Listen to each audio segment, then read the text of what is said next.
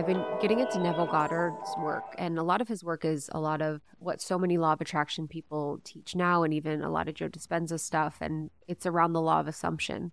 And so it's assuming the best. It's really like how we assume the best. So in this breakup season, the Law of Assumption would say, I assume that this is leading me to something better. This is leading me to something more beautiful. But the experience of the person in the sacredness of being single circle, having that moment where they really are present to what is, is so important, because healing cannot happen without honesty first. And if we bypass the self, that's really when we can get ourselves in trouble.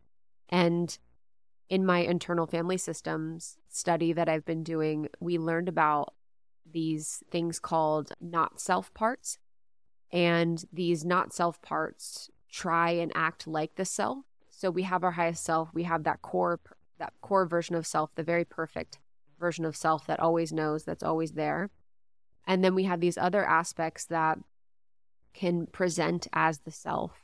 And these could be parts like the wise part. And the wise part would be a part of us that's like, because of all of this pain and suffering, I'm learning compassion for others, or there's a silver lining to all of this, and I know this is for my greatest good. And behind every rain cloud is a rainbow, and that type of thing, where those are all true in the end. But if we bypass the experience of the grief or the pain, then we're actually not being completely honest, and we're actually harming another part of ourselves that is in pain right now and that doesn't want to maybe see compassion or see empathy or see joy or see the good in this whole situation.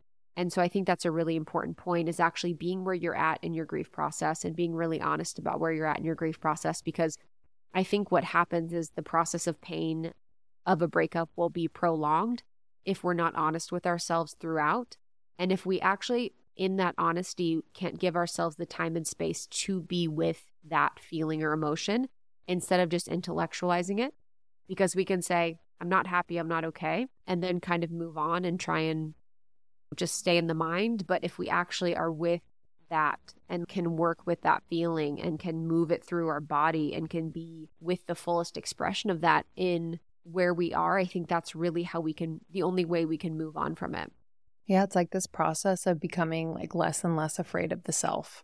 Yeah. Because there are like aspects of either who we are or how we move through things or experience things that we're like kind of afraid of, we kind of think are ick. And to be able to like move through these emotional thresholds and really stay by our own side and allow it to be fully felt. Anytime that I've allowed that to happen, especially like over the last five years in my thirties, it's like, oh, that's the shit. Like that is what brings me closer to myself. It's, yes, the joyful moments do wonders, but I'm like, damn, like when I'm really able to be what I need in a moment and not just stuff it down because I'm afraid to feel it fully. It's like, yeah, th- those are the moments that like our soul for sure is like, yes, like this is it. This is, this is the stuff, you know?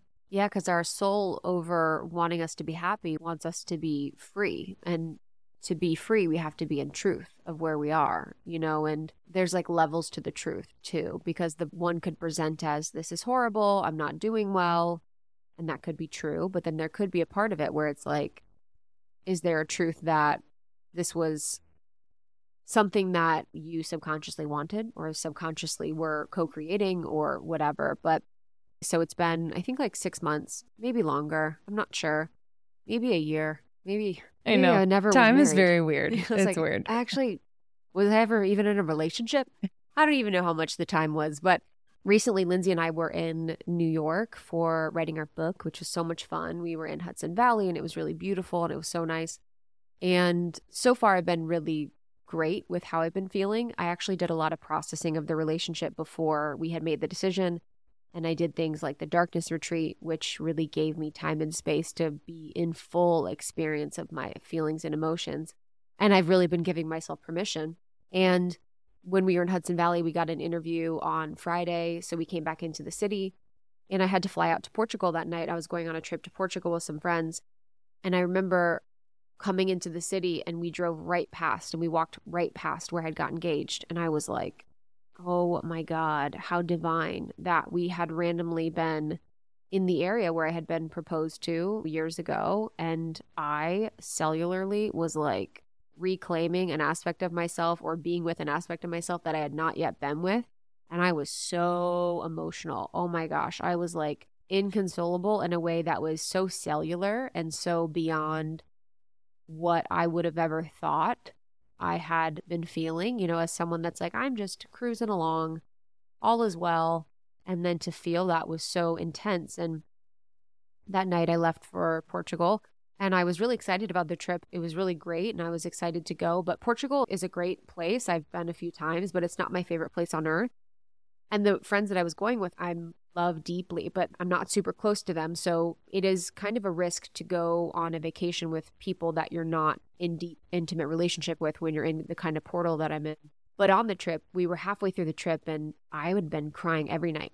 Every single night I've been just that type of feeling where you like fold over crying, where you're like, oh, this feels like, where you kind of are puking silently. You're like, oh, you know, it's like just all of it. But it was so perfect because we had our own rooms and I love them deeply and they would have been there if I asked or requested. But because I didn't know them well enough for them to know the full trajectory of my relationship with Justin, I was able to just be with my body and my emotions and not be in the mind.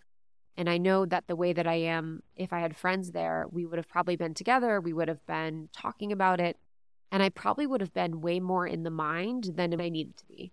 I really just needed to be with myself and my feelings. And I actually didn't need to be held. I didn't need to be mirrored. I didn't need to have anything be said. It just needed to come out. And halfway through the trip, I still was kind of like, I didn't really know why I was there. I was kept asking God. I'm like, I understand I'm here for fun and pleasure, but I really don't know why I'm here because it's just a lot to go across the world on a trip. And my sister texted me that day and she's like, I can't believe it's your wedding week. And, you know, two years ago, we were at your wedding. And I was like, oh my gosh, this is why I'm here.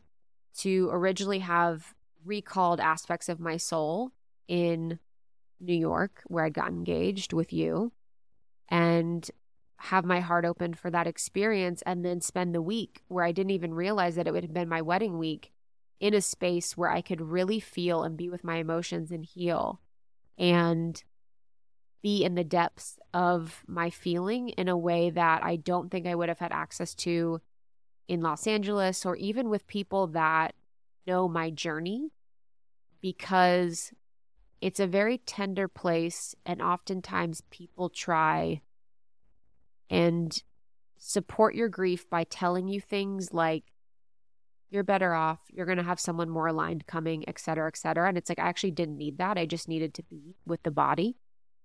And I was so grateful because I just felt the hand of God in my life where I was like, wow, I didn't know why I was going to Portugal. We didn't really have the interview planned for a long time.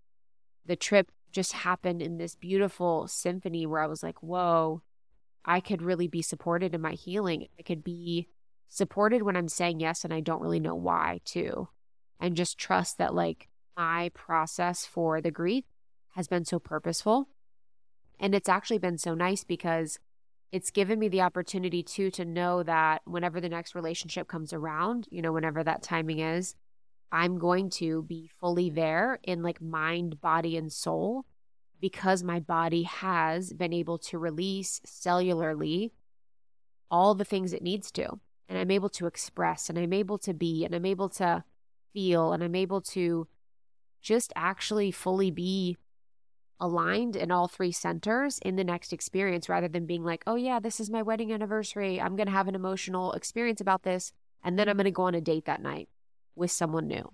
It's like, I've been able to be fully present with the process. And I'm so proud of that. And I'm so proud of my journey with really honoring this in the way that it should be and being gentle and slow and not rushing. And yeah, I'm not a patient person at all. That's my Achilles heel, to be honest. It's really, really bad. But with this, I've been able to be more patient with myself, I think, than anything else.